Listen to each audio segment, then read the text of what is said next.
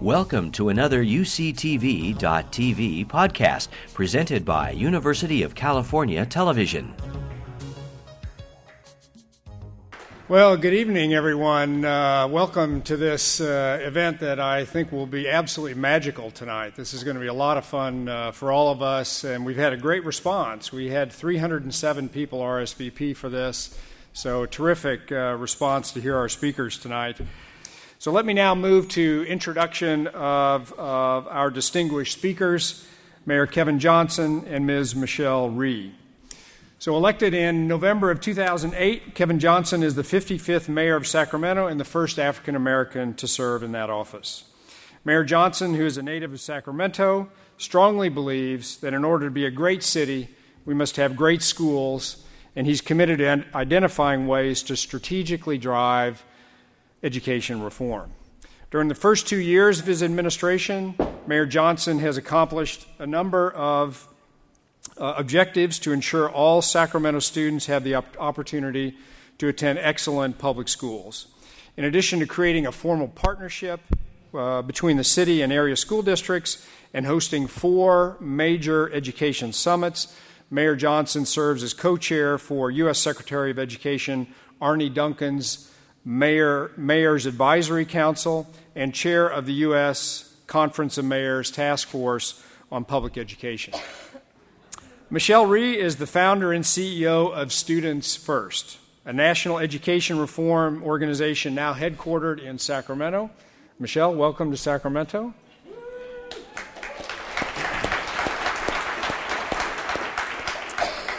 Students First is guided by Michelle's core vision to put students first. She's been working for the last 18 years to give, stu- to give children the skills and knowledge they'll need to compete in a changing world. Through her own experience in the classroom as a Teach for America Corps member in a Harlem Park community school in Baltimore City, she gained tremendous respect for the hard work that teachers do every day. And in 1997, Ms. Founded the New Teacher Project to bring more excellent teachers to the classroom across the country. On June 12, 2007, Mayor Adrian Fenty of Washington, D.C., appointed Chancellor Rhee to lead the District of Columbia Public Schools, a school district serving more than 47,000 students in 123 schools.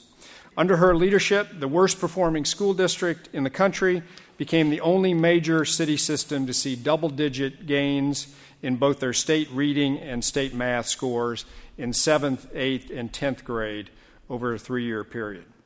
Michelle currently serves on the advisory boards for the National Council on Teacher Quality, the National Center for Alter- Alternative Certification, and Project REACH of the University of Phoenix School of Education.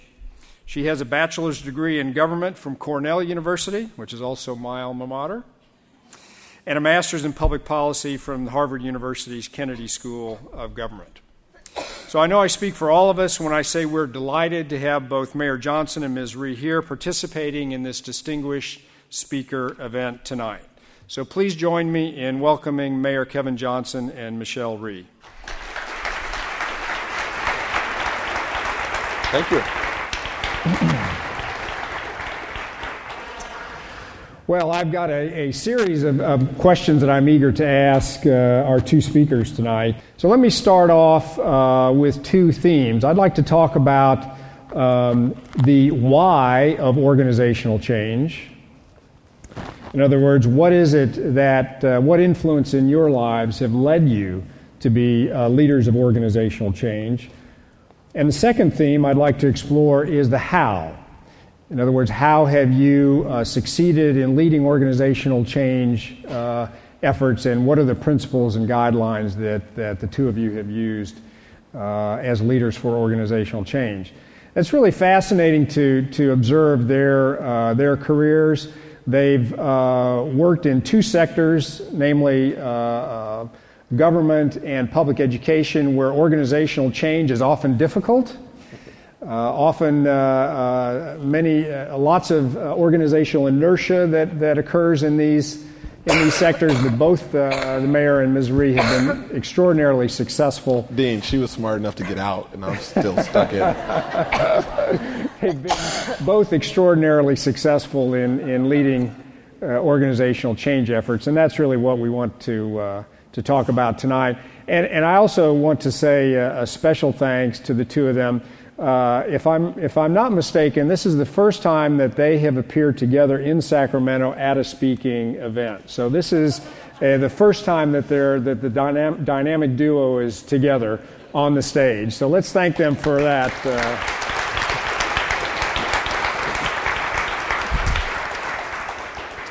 Okay, well, ladies first, so let's begin with Michelle. Michelle, uh, let's talk a little bit about uh, your background um, and uh, what, what values did your parents instill in you that led you to be interested in public education uh, and to try to in- improve it? And it's especially interesting to, to hear your thoughts about your commitment to public education, but in, because in fact, much of your own personal experience has been in private education. So, can you tell us a little bit about the, the evolution of your commitment to public education? Sure. So I uh, was incredibly fortunate growing up, uh, starting from seventh grade. Attended uh, private schools. Was uh, went to a country day school where there were probably 15 kids in a class. Uh, in, in my entire grade, there were 55 students, and that was the largest group ever to go through uh, the school. It was uh, an incredibly nurturing environment, very, very rigorous. Uh, you know, uh, you hear lots of stories about people who felt ill prepared for college. Uh, I felt sort of over prepared for college in lots of ways. Um, and but probably what was interesting was the fact that my father, who was a physician, uh, was very different from most Korean men of his generation, and that he was very sort of socially and civic minded. And so he used to tell us all the time when we were growing up, you know, everything that you have and everything that you've accomplished is not because you're special at all or talented, it's because you happen to have been lucky enough to be born into this family with all of the trappings that come with it and all of the opportunities and privileges that come come with that. And so the kids who are growing up in inner city Toledo who have none of what you have, it's not because they're not talented, and not because they're not able and smart, it's simply because of, of the fact of where they were born. And it was that sort of mindset that he instilled in me from a very young age that kind of made me always thinking about always think about what other people did not have access to that I did. Uh, growing up through high school, um, I spent a lot of time. Uh, a high school boyfriend of mine's mother. now, now. he didn't mean anything to me.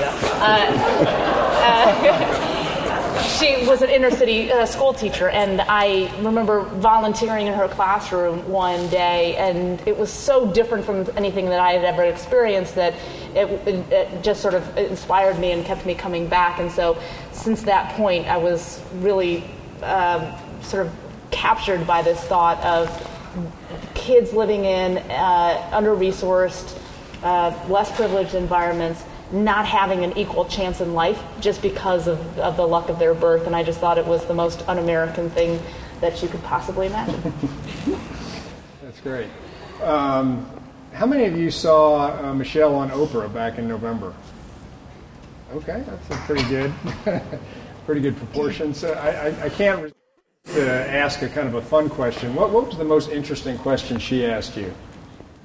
What was the most interesting? So first, I'll give you a few tidbits about Oprah. Um, oh, good. We're all looking forward to that. She's really short. I, I, don't know if you. I, I, don't know if you'd ever sort of realize this, but uh, she's really short. And so when the, when I was on the, the first time, she was sort of walking by, and I almost didn't notice because she was really short, and she was carrying her uh, heels with her that happened to be probably like six inches high. And so she came up and she, uh, she sat down and she told the camera crew, she said, uh, she said, these are my 10 minute shoes. I have 10 minutes in the shoes. And so uh, when she put them on, and they, they made her stand up to do a couple of, of, of shots, and, and she'd be standing there while they were getting the cameras ready, and she'd say, nine minutes. Um, minutes. Yeah, exactly. So that's my tidbit about Oprah. I, I think the, the most exciting thing about me being able to be on the show was just the fact that she feels incredibly passionately about public education, and she's decided to take this issue on. Uh, she said to me um, when I was on the show, and we were, they turned to a clip where the National Teachers Union president was, was speaking about something. She looked at me. She's mm, like, "That must have been interesting." Yeah, she said, "You, are going to get me in so much trouble," um, and I think I, I, I did proceed to do that. That's why we want you here tonight. You may may have a little bit of controversy as well. So, uh, well, that's that's fun. That's fun to, to, to, hear about that. I didn't know she was that short. Uh, they say the same thing about Tom Cruise. I don't know if you ever met, met Tom Cruise. Uh, Mayor Johnson, let's. Uh, we're eager also to hear about uh, the development of your values uh, as well. So, can you say a little bit about uh, your upbringing and, and experiences or people in your life that uh, instilled in you the values that that then lead, led you to be committed to to government service and to public education as well? Yeah, I grew up in the Oak Park community, not too far from here and uh, I'm a product of public schools. I went to one elementary school, one middle school, one high school, and one public university. And what I had in my neighborhood in Oak Park that other kids did not have was a stability of a family environment. I lost my dad um, when I was three years old. He had drowned in the river, and my mom was a single parent. But my but my grandparents uh, immediately stepped in, so I was the beneficiary of three parents. I had a mom, a grandmother, and a grandfather in the Oak Park community. And my grandfather was a sheet metal worker and very blue collar, strong work ethic, very structured. But the thing that I remember most about my grandfather was just this commitment of helping out in the community, being a good neighbor, making a difference uh, in the community. My grandmother on the other side was very gracious, and she was a person that always made sure I did thank you notes when you got a gift. And if I didn't do it, I'd have to sit at the table and couldn't eat or go out and play. So just the giving to the community and also being thankful and appreciating what you get um, were two very strong uh, influences for me as a young person. Um, I got a scholarship from Sacramento High School to UC Berkeley. And this is where Michelle and I differ a little bit. She went to private schools the majority of her life. I got to college. She was, she was overprepared. And I got to college, and for the first time, I realized I was underprepared, that I did not get a good education growing up, where I thought I did. I got A's and B's the whole time. I actually skipped fifth grade. So, I mean, how much smarter can you be than that? You skipped it. I skipped a whole grade. So, did you skip a grade? Well, I have to tell this story. We, okay, wait. wait. Here, here's how this relationship works we, we had we had a, somebody throw an engagement party for us, and at the engagement party, they uh, they found t- sort of tidbits about each of us. So they would read the tidbit, and then the, the crowd would have to guess was it him or me. And so the one when they got to the, this one, they said skip the fifth grade, and everyone yelled Michelle, and he was like, no, it was me. so when I got to UC Berkeley, uh, I was in a freshman English class and I remember uh, the teacher, the professor, asking these students a question.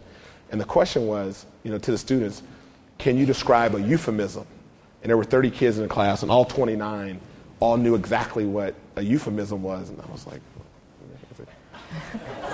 so I'm looking at my little course schedule, and like, am I in the right class? And it was Fry English, you know, beginning. And I didn't know what a euphemism was. And I realized at that point in time that I did not get the quality education that a lot of other people got up and down the state of California. And I made a commitment that if I was ever successful enough, I was going to go back to my community that I grew up in and not only make sure that kids knew what euphemism meant, but make sure that they had access to really good schools. And that's really what kind of brought us together this commitment of trying to eradicate the inequalities that often occur in, in public education. And when I got into the NBA, um, my first year in the league, I knew I wanted to come back to Sacramento and, and do something in my neighborhood. And I figured I'd start an after school program called St. Hope, committed to, you know, just education for young people in our community. And the reason why I started it is during the summer of my freshman, my senior year of college and my first year in NBA, I realized when I went back to my community, all my friends were in jail, on drugs, or dead. And those who weren't dead had kids and you can see the cycle just starting to repeat itself over and over. So my whole commitment, and this is in fact why I ran for mayor, is I wanted to disrupt this cycle and to make sure that kids in underserved communities have access to really good schools and do know what the word euphemism means. Uh, that, that's a great story. Very interesting. Uh, you know, one, one of the things that, that I think is so interesting about tonight and about having Kevin and Michelle here is the, the individual stories that they have uh, and all they've accomplished uh, individually yet separately, but also the, the dynamic and the chemistry between them, which we've already seen a little bit of. And um, uh, let, let me then move on to my next question, and that is um, how do the two of you help each other be better leaders? Okay, so I, the, the motivation behind this is that uh, uh, my wife is a professional person as well, and, uh, and, and an Asian woman, so I'm kind of partial. So, um, and she helps me a lot, actually, in, in, in my work, and, uh, and I help her. And I'm just curious about the conversations that the two of you have about different leadership or organizational change uh, issues that you might be uh, confronting because in, in, in each other you have an, an, amazing coach to help each other in these. So, Michelle, what, what, what observations have you had in the way that the, the two of you have helped each other?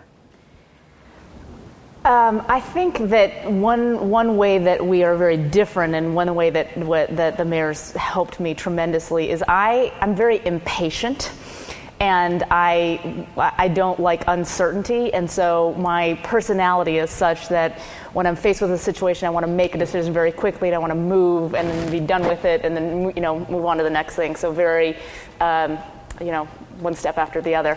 And one of the things I think that he's helped me with is is being okay with uncertainty a little bit more and taking a little bit more time in making decisions. And it's not a it's a not a natural thing for me. It makes me feel uncomfortable. But it, uh, I've had a, a, number of situations where it, you know he's sort of said okay let's just wait a second and think for a little while. Hmm. and you know, I'm sitting here like this, twitching, and uh, and and it turns out that the next day or the day after, something will come to one of us that we never would have thought of, you know, at that moment that that has allowed me to make a better decision and have a better outcome overall.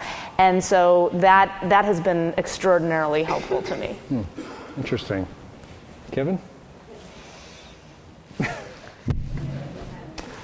uh, let's see. I think that you know we really complement each other in many respects, but it is pretty neat to be able to come home and at the end of the night you come together talking about what you both are so passionate about, which is education. So when she downloads her day, it's, it's about a topic I care a great deal about. And when I'm talking about my day, it's usually about a topic she cares a great deal about, as long as I'm not talking about council meetings. Um, but I think where, where, where she's been probably most helpful for me are, are two, two concrete things. We met in Washington, D.C. at a Teach for America conference. It was a 10 year, 15 year anniversary. And we ended up having a relationship. She ended up sitting on my board in Sacramento uh, for St. Hope. And I think most of you know the work and the success that we've had at Sac High and PS7. But she was a board member, and she came in and she brought people to our board from around the country that would have not otherwise come to Sacramento. So her ability to attract talent and get people to buy into the mission that we had in Oak Park um, was, was very helpful. And then the second thing, which is a little bit funnier, Uh-oh. she's saying, you heard her say that she's impatient, and I always get accused of being really impatient in Sacramento. But there's times I interview people and I say, that's a really nice person. They should make the next round. And she's like, no, gotta go. and I'm thinking like, well, what do you mean? Are you, are you trying to hire a nice person or you want somebody who's going to get results, is what she says.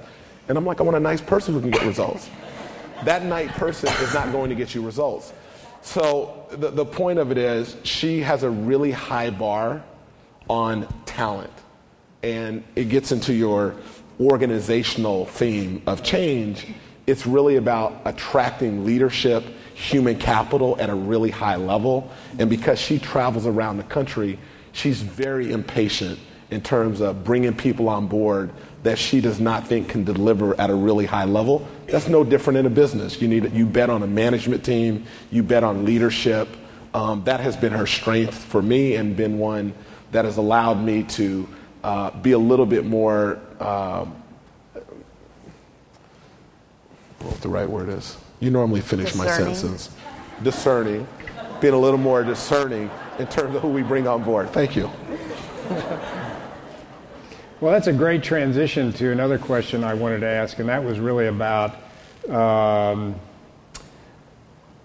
human capital decisions, uh, choosing colleagues, team members, uh, other leaders, uh, and with, with an eye toward uh, people who are going to be your allies in uh, advancing the mission of your organization and advancing organizational change uh, activities and, and efforts. So let so Michelle, can we can we explore a little bit more deeply? So it sounds like you you are very intuitive and you uh, have uh, are, are able to draw uh, judgments in in a, in a very efficient way. Are you are you able to reflect on how it is that you do that, and what are the criteria that you tend to look at when you're making decisions about bringing someone on board?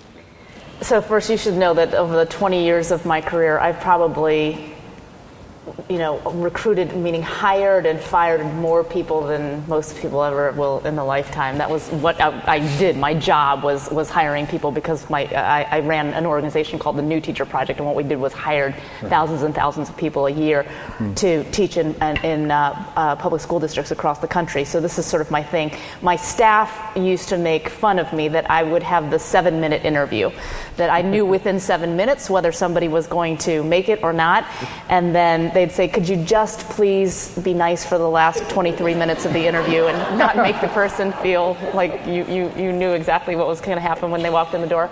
Um, I I think some of it is intuitive, uh, but there are a couple of things that I look for in, in any position that I'm hiring for, from an office manager uh, all the way up through a, a president of a, an organization that I'm running, and that is um, one that we I need somebody who's very goal oriented.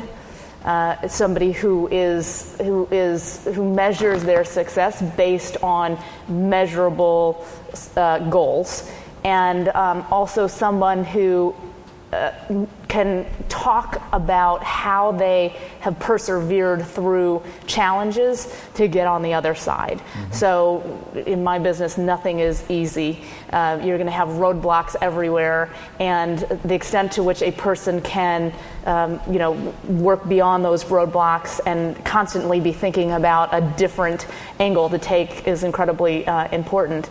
I think as a as a leader. Um, I have many, many faults and things that I'm not good at.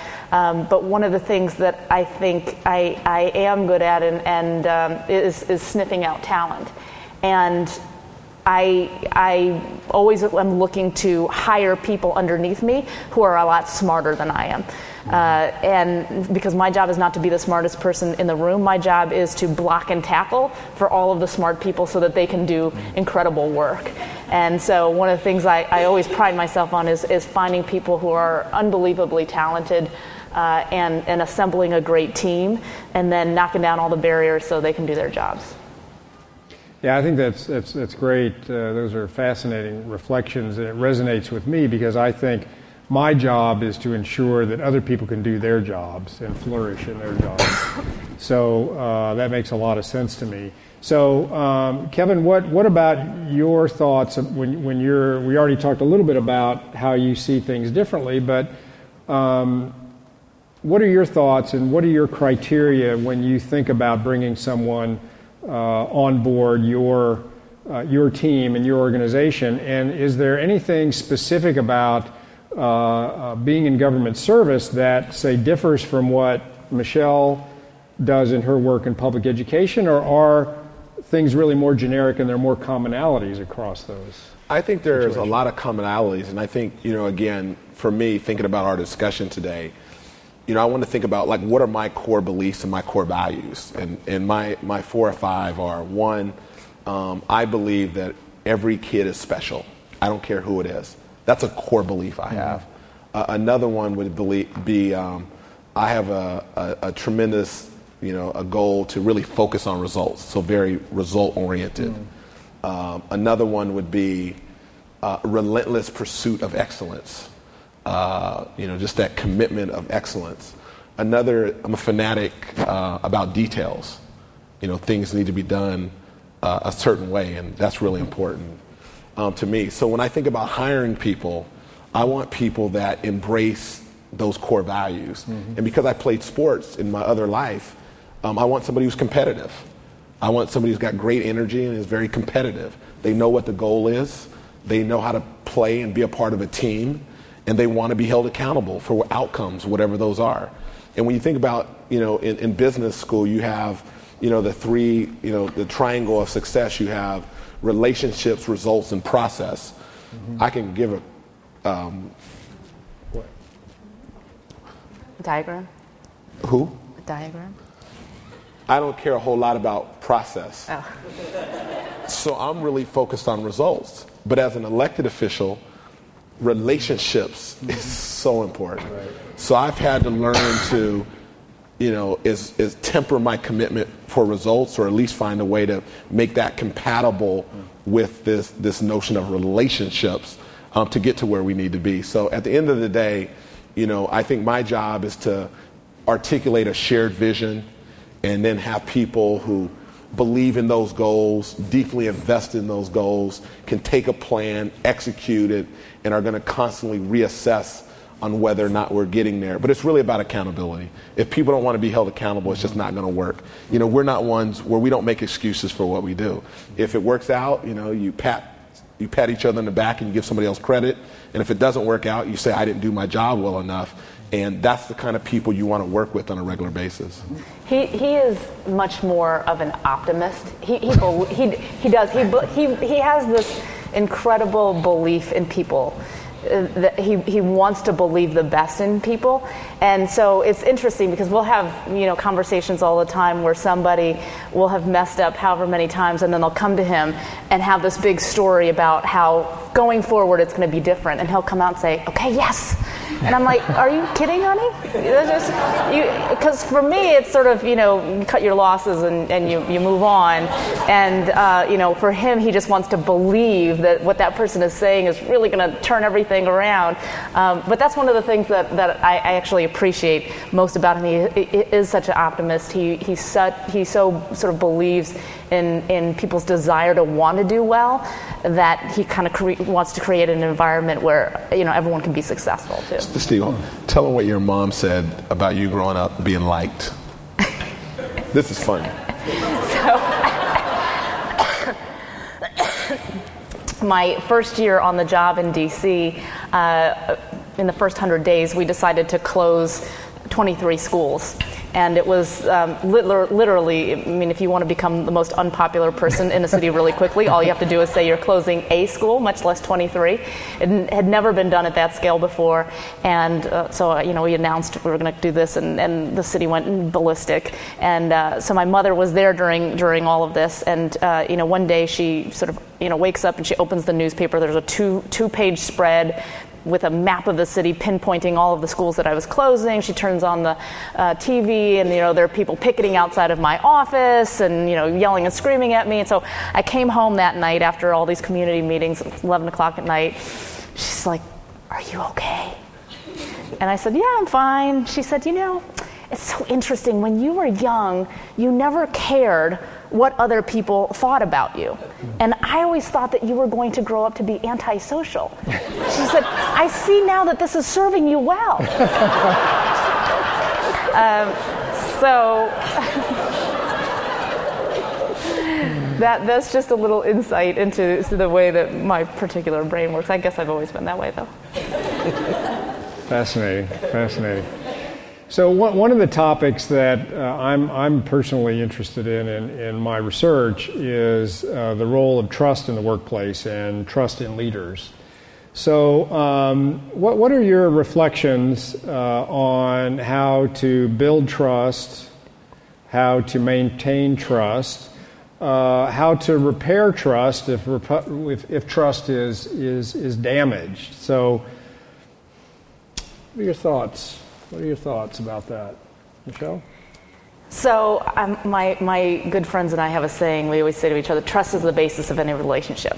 Um, and I think that's absolutely right. You have, you have to have faith and trust. Uh, it, it, it, was interesting because as I was working uh, in, in the job uh, in DC, oftentimes people would um, you know, come and say, well, you know, we don't believe in you. We don't believe that you're, you know, you want the right things, X, Y, and Z. And I said, great. You know what? You should probably go somewhere else and work then, because I don't think that anyone ever wants to be in a position where they are working for someone that they don't have full faith and confidence and trust in.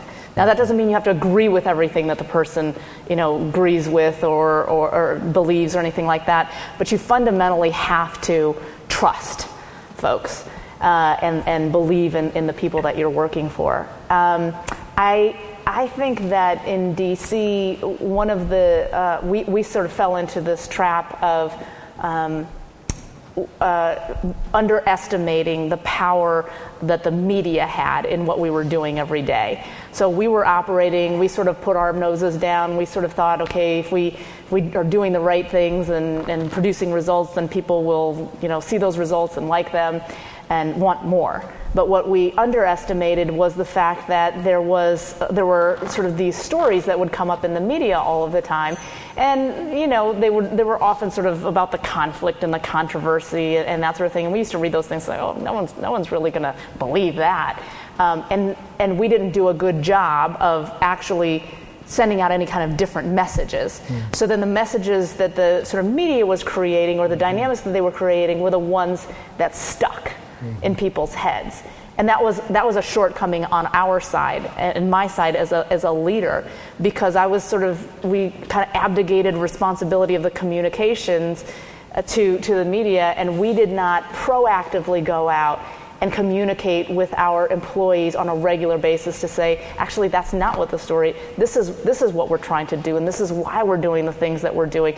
Repeating that message over and over again we we very much underestimated just the, the, the power of that communication or the lack thereof and so, um, you know, whenever people ask me, well, you know, what, what, would you do again, or what advice would you give to people who are trying to do what you're trying to do, you know, my biggest piece of advice is is that the, when when you're talking about the kinds of change that we were trying to enable uh, in the in the district, which was really transformational change, it was a sea change, that it, it you you have to have very clear very consistent and constant communication out about what it is that you're doing, why you're doing it, and what you're hoping to accomplish through those actions.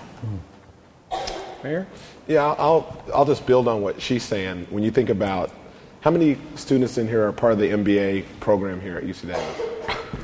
So you guys are you guys are all reading about this or you read about it. I mean, there's different kind of leaders, and I feel like I'm more into the transformational leader category. That's kind of my mentality the aspiration, the vision, and taking on a challenge.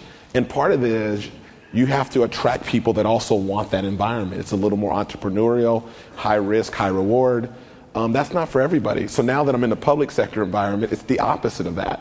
You know, it's, it's process, it's about consensus, it's about uh, let's plan the plan and then plan a little more and then talk about the plan and then put the plan on a shelf and then start all over and then there's a new election cycle and then you pull the plan off and you know and that's just a different environment when you want results. And so when i think about my work as an athlete first of all and i'll give two as an athlete when you play good team defense you cannot in the nba guard a player by yourself. They're just too good you rely on your teammate to help you so you commit to a system that if i force a guy left my teammate is going to help out that's a commitment that you have to have, which gets to trust. You can't do it as a single person. Mm-hmm. So if you fast forward to the school environment, going back to being a transformational leader, if you lay out on the front end what you expect and what you're trying to do, that will attract people and they want to do that.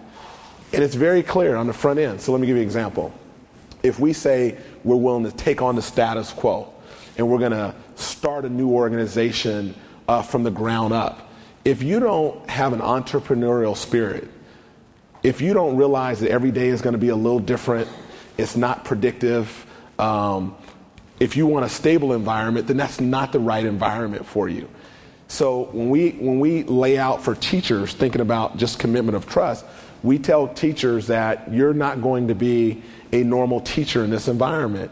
You have to be more than a teacher because when you're in an underserved community, you're going to have to work longer hours, you're going to have longer school days, you're going to have to take your cell home at night. Now, if you don't want to do that, then this is not the school for you. Mm-hmm. Most teachers say they want to do it, and some do it for about two weeks and are like, I don't want to do this. But at least we were forthright and very clear on what the expectation was in the very beginning.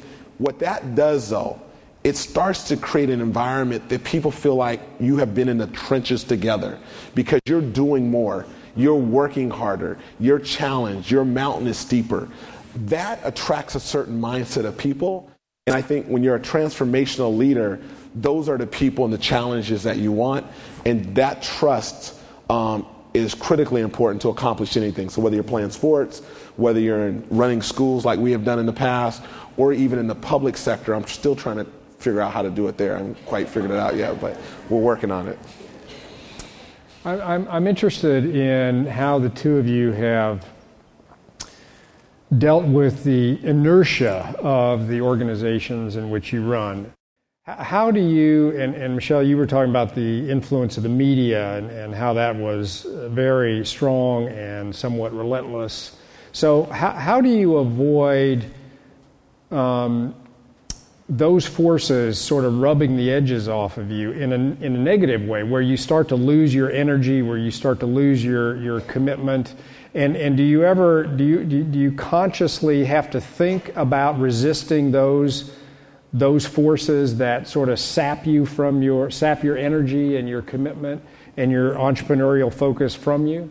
Let let me give the context and then you can feel free to answer the question. Is that okay? Got to get permission.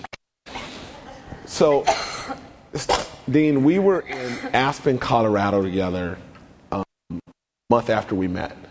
And you had the top reformers at the Aspen Institute 40 of them in a room. And we all were on the outside of the public sector. We ran nonprofits and different organizations. You had Arne Duncan at the time, who was in charge of, uh, you know, schools in in Chicago before he became Secretary of Education. Cory Booker was a council member, the founder of Teach for America, the founder of KIPP Schools. We're all in the room, and these are the top reformers in the country. And we met for three days and we talked about how we're going to change the world. And at the end of three days, it became very clear that we were just going to go back to our respective communities and keep doing what we were doing, but not really change the world. Mm. And, and I remember I got a chance to make a closing comment.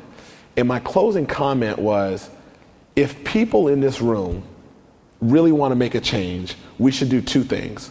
One of us should go back and become a superintendent or a chancellor inside the system because you've got to take the things you do in the private sector that work and take those this system can't change itself from within you needed to take folks on the outside and put them inside so that was a chancellor or a superintendent and somebody else needed to go back and become a mayor of their city the irony of that discussion she and i were the ones that did did that she went and became a chancellor in dc and i became a mayor and I think she can get at a little bit of why we think that's important, especially in terms of consensus, which I'll let you kind of throw out here.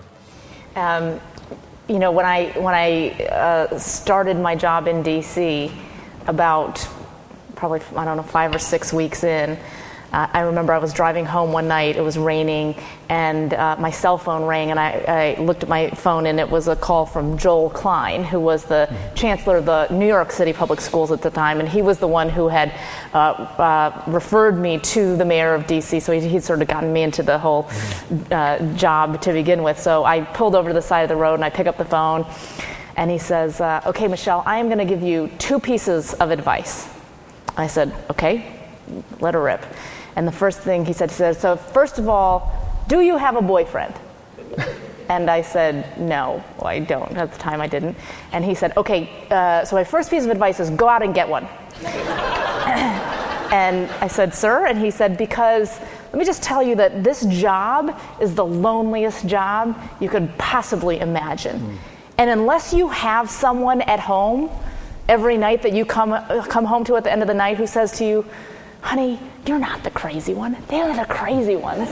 you're just fine. He said, unless you have that kind of emotional support every night when you go home, you're never going to make it. So go get yourself a dating life. That was the first thing that he said. And uh, I never thought in my entire life that I would be getting love life advice from Joel Klein, but there I was. And so I, after that, I said, okay, so what's the second piece of advice? And he said, the second piece of advice is you have to lead from the front. And he said it in such a definitive way that I said, okay, thank you, sir. And I hung up the phone and I get back on the road and I'm like, I have no idea what that means. I had no idea what that guy's talking about. And it wasn't actually until a few months later that I was going through the whole school closure process where literally people would be picketing outside of my office every day. Everyone on the TV, radio, you name it, was sort of criticizing me. And, uh, and I realized that, that uh, you know, this is, this is what he was talking about because um, a year after uh, all the school closures were done, a woman came up to me uh, at a community meeting and she, she said, Do you remember me? Look, she said, I was the one that was always yelling at you all the time with the school closures. You and said, I, which one? Yeah, which I, said, I was, I was like, oh no, I remember you. And she said, I just wanted you to know that you were right. I couldn't see it at the time because it was such an emotional process and we didn't want the school to close. But you, you were right. You, I mean, we're in a better school now. We have more resources. The kids are getting a better education. So good job. And I thought, Okay, see, so uh, I, I, realize that leading from the front means that if you get mired in, in, in, sort of the, you know, trying to make everybody happy all of the time and trying to keep the noise levels to a minimum, the likelihood that you're actually going to move anything is not high. Sometimes you have to be able to see things that other people can't see maybe at that point, but you know it's the right thing to do. You have to get out in front and you have to lead people to that. And eventually if you're doing you're making the decisions for the right reasons then people will come along to that. Um, and and so you know I think in, in, any in any situation where you're you're trying to really crack open uh, things that that have been in place for a long long time, change doesn't come easy. It's it, you know as much as people say they want change, it's only until you actually start to change their lives and they're like wait wait wait not so much. Um, and so, you know, when you're in the middle of that, realizing that there's something on the other side um, and, and kind of keeping your, your core of what you know is good and right um, is, is important. I think you have to. You remember year two speech that you wanted to give about consensus? Yeah. Tell, tell him that one real quick. See, he's going to get me in trouble. You're in Sacramento. It's better you get in trouble than me. so he's, he, he, it was, I was, uh, after my first year on the job, uh, for, for one year I sort of had given my, my standard stump speech, and, um, and I was heading into year two of the job, and I was, just, I sort of thought, okay, well, I have to change up my speech. I can't give the, continue to give the same speech over and over again. He said, so well, just think about your first year and what your, you know, your biggest lessons were and, and then just you know give a speech about that. And so I was trying to think about okay, what, what are my biggest lessons learned? And and the sort of first thing that came to my head was consensus and collaboration, cooperation is overrated. So I uh, decided to try it out, and I, I, gave my first speech of the second year, and I was like, consensus, collaboration, cooperation are overrated. And then that was all that was in the media the next day. Reese says collaboration overrated. But, but what, I, what I actually meant by that was that in, in, in the public schools, collaboration became the end game right? So what, what mm-hmm. everybody became focused on was how can we all get along mm-hmm. and all the, keep all the adults happy. Mm-hmm. And it was this, it, it, created this environment where literally, when I, when I started in DC in 2007, 8% of our eighth graders in the city schools were on grade level in mathematics. 8% if you were to have looked at the performance evaluations of the adults in the system at the same time, you'd have seen that 95% of the adults were being rated as doing an excellent job. How can you have a system where all of the adults are running around thinking they're doing great work, when what we're producing for kids is 8% success. Mm-hmm. And it was because the culture and the environment was such that we all wanted to feel good about ourselves. We want to pat each other on the back. Aren't we doing a good job? Right? And so, so totally about process. Yeah, so uh, totally. all the adults were happy with the system, even though it was completely failing kids. And that's that that was my point was that you know we can all get along and and in my mind we, we, for far too long in public education have been willing to turn a blind eye to what is happening every day to children in classrooms in the name of harmony amongst adults. Mm-hmm. and that has to stop. We have to be okay with adults feeling a little uncomfortable with things so that we can actually change the system and provide kids with what they deserve so just to add on to that, we, we know from research literature that there is a, a functional a functional amount of conflict. You can either have too little conflict, which is the situation you're describing, or too much, of course, and either one is is is pathological to the organization. So it's very interesting to to hear your experience, uh, Kevin.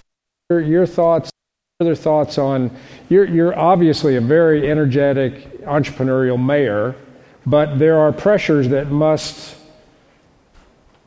come to bear that, that, that make it more difficult on you to retain that energy and that spirit. So, are you mindful of those, and do you have a uh, mechanism for resisting that kind of pressure? Yeah, I mean, again, thinking about your audience, especially the students that are in business school, if you get involved in public sector, it's just different rules of the game.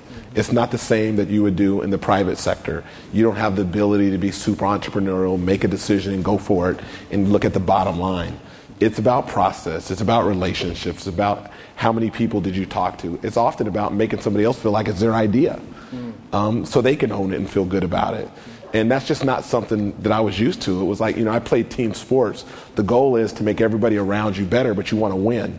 Um, one simple example this is how simple basketball was in the NBA, when I played for the Phoenix Suns, we had our goal at the beginning of the season was just this: win 15 playoff games.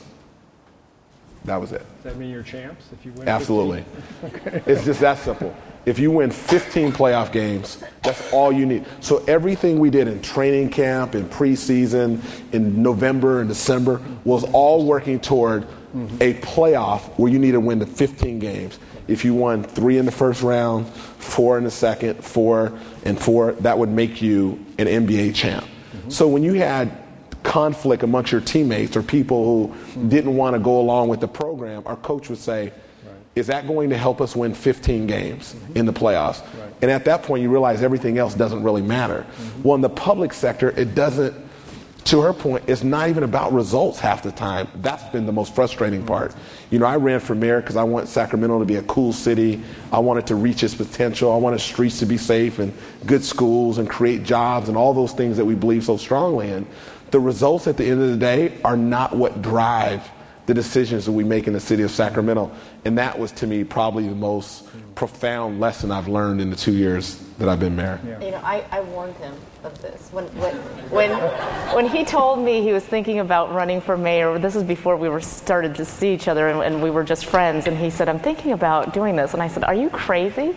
This is, this is so not what you want to do given your personality because he's very results oriented. He, he wants to just make a decision and, and, and have it you know, carried out and then go.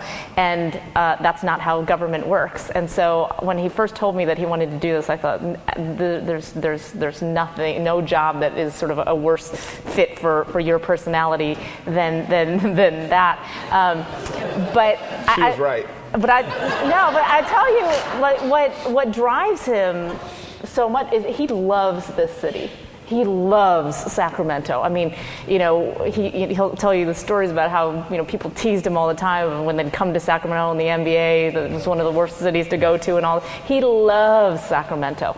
He wants this city to reach its potential, and so that's where he gets his energy every day. I mean, despite the fact that he's not able to necessarily do all the things that he wants to do on the time frame that he wants to do it on, he, he, his energy is sort of endless for wanting to just you know, make the city the best it can be. So he has a very clear superordinate goal that dominates his behavior and his actions, even if the organization in which he operates does not have a single superordinate goal. Definitely. And in my job in year two and three now is to try to figure out how to get eight other council members to participate in this shared vision mm-hmm. with key priorities, with performance matrix that lead to results that are more important pro- and we're making progress but that's just not what i expected. I thought it would be entirely different but i was clearly wrong. And once again she was right but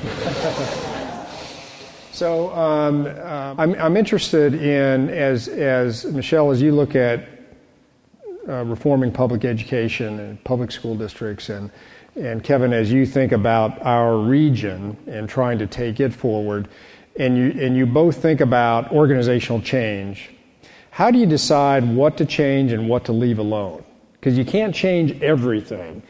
Some things you have to leave in place and how do you differentiate between what has to be left in place versus what to go after and really uh, allocate your, your time and effort to? So, which, how do you decide which levers to pull and which to leave alone?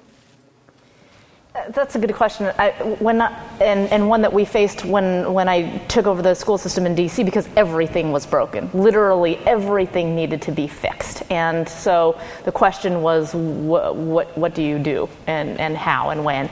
And for m- me, the sort of primary um, thinking that we went through is okay, there's an order of operation. So, for example, lots of people would say to me, well, how come you never tried to lengthen the school day? Why you were so focused on teacher quality, uh, you know, and, and making sure that, mm-hmm. that, you had the right teachers and principals in place? Why didn't you, why didn't you try to extend the, the amount of time that kids were in school? And I would say, well, because you, you, you have to make sure that what's happening in the classroom is good first because more crappy teaching is not going to help any kids, right? So you have to make sure you've got the right people doing the right things mm. in the classroom first and then more of that is going to have a benefit. But if you if you try to pull the wrong levers, mm. you know, or, or in the in the wrong order, it's it's actually not going to produce the results that you need. And so part of what we had to think through was what was that what's that order of operation, um, and and I think that's you know when you're talking about systems that are as as you know wholly dysfunctional as the one that we saw, it was a it was a it was a careful balance between seeing you know as much change as you wanted to to on a quick enough time frame, but not you know, disrupting the entire system so that people couldn't actually operate or didn't know, uh, you know, what, what, was, what was happening or what was expected of them. So, um, Kevin, what, what are your thoughts in terms of how you prioritize? What do you, what do you go after versus what do you leave alone in terms of effectuating change? I think looking at it from a regional standpoint, I think was, was partly your question. Mm you know, one of my challenges, I would go back to Washington, I would hear where the president would want to go and where his agenda was. And I'd come back and I'd realize that no one in our region heard it. So one of the things I had to do in year two is bring more people out so they can hear. It's like going on a field trip, exposure, getting experience, so that when I started talking about a vision or where we go, people would say, "Yes, I heard it. I see where we're trying to go." So when President Obama said that during this economic, you know, challenges that we're having, if you want stimulus dollars in your community, those communities that work together as a region mm-hmm. are going to get more dollars. Mm-hmm. Well, when I was able to come back and then bring people out and then they heard it, it made sense for our, it was in our self interest as a region to create a regional economy, to collaborate as a region and then you come up with a couple proof points that our region understands that we'll be much better and much stronger working as a region.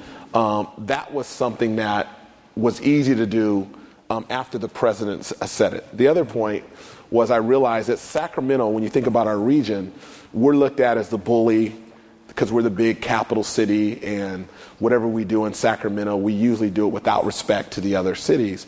So, one of the things I had to do early on is go out to whether it be Woodland or Winters or Yuba or Roseville, go out to those communities and say, you know, I don't have the answer. What's important to you and how can we work together? So I'm doing all the things that Michelle says she's not a big fan of, which is consensus, cooperation, and collaboration. I realize that in this public sector, it just will not work without doing those type of things. So you got to find a balance. That's been my challenge, but it's also been very rewarding. You know, my my personality is more executive. I want to make a decision and get something done. You've got to be legislative as well, uh, especially in our governance structure, the one we have. And I think as a region, we've made a lot of strides, you know, with your help and the Greenwise initiative. If we look at Davis as being a separate city on the other side of the causeway, our region loses. But if we look at the Sacramento region to include Davis and El Dorado and Roseville and Elk Grove, we are so much stronger um, when we fight um, as a region. And I think you've seen a lot of that progress um, in the last couple years because we've there's not one initiative that I've done uh, in the last two years, it has not been a regional initiative. And I think council members and mayors in some smaller cities have appreciated that because they've been able to contribute in a real way. No, I think you've been very successful at that, actually. And I've, I've heard you uh, repeat that theme over and over again. We certainly saw that in Greenwise because uh, you reached out to the entire region, and we did feel like it was it was a broader regional uh, effort. And I, I think that's a very wise tactical thing to do because you, are in a situation where you have very little, you cannot rely on hierarchy in the way that you deal with Roseville. I mean, you, you don't really have any authority or jurisdiction over them. You have to use influence and, and, and pull them along and help, and as you were saying before, bring people, say, to Washington to help them catch the vision, to educate them about the vision, to, to order to try to, to, to, get people to converge with you on, on that vision. So I, I, think you've done that incredibly well, and I think it's been received very well by the entire region. Dean, can I say one thing for your, your students here? I think it's important. So, as much as I'm trying to collaborate, cooperate, and create consensus, at the end of the day, sometimes you do still have to put your foot down. So, let me give you an example the Greenwise initiative was called Greenwise Sacramento. Mm-hmm. And people around the region didn't want to call it Sacramento.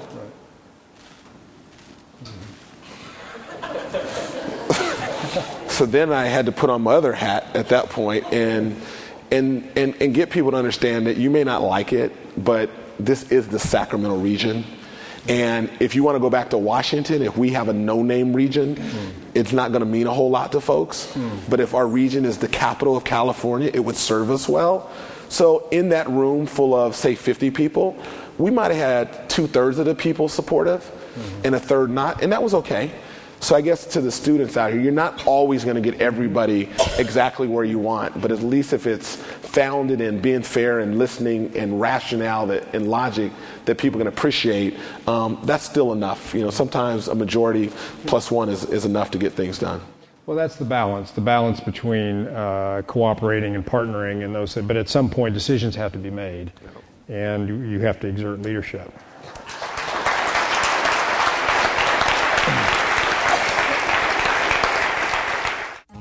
You've been listening to a podcast by University of California Television. For more information about this program or UCTV, visit us online at uctv.tv.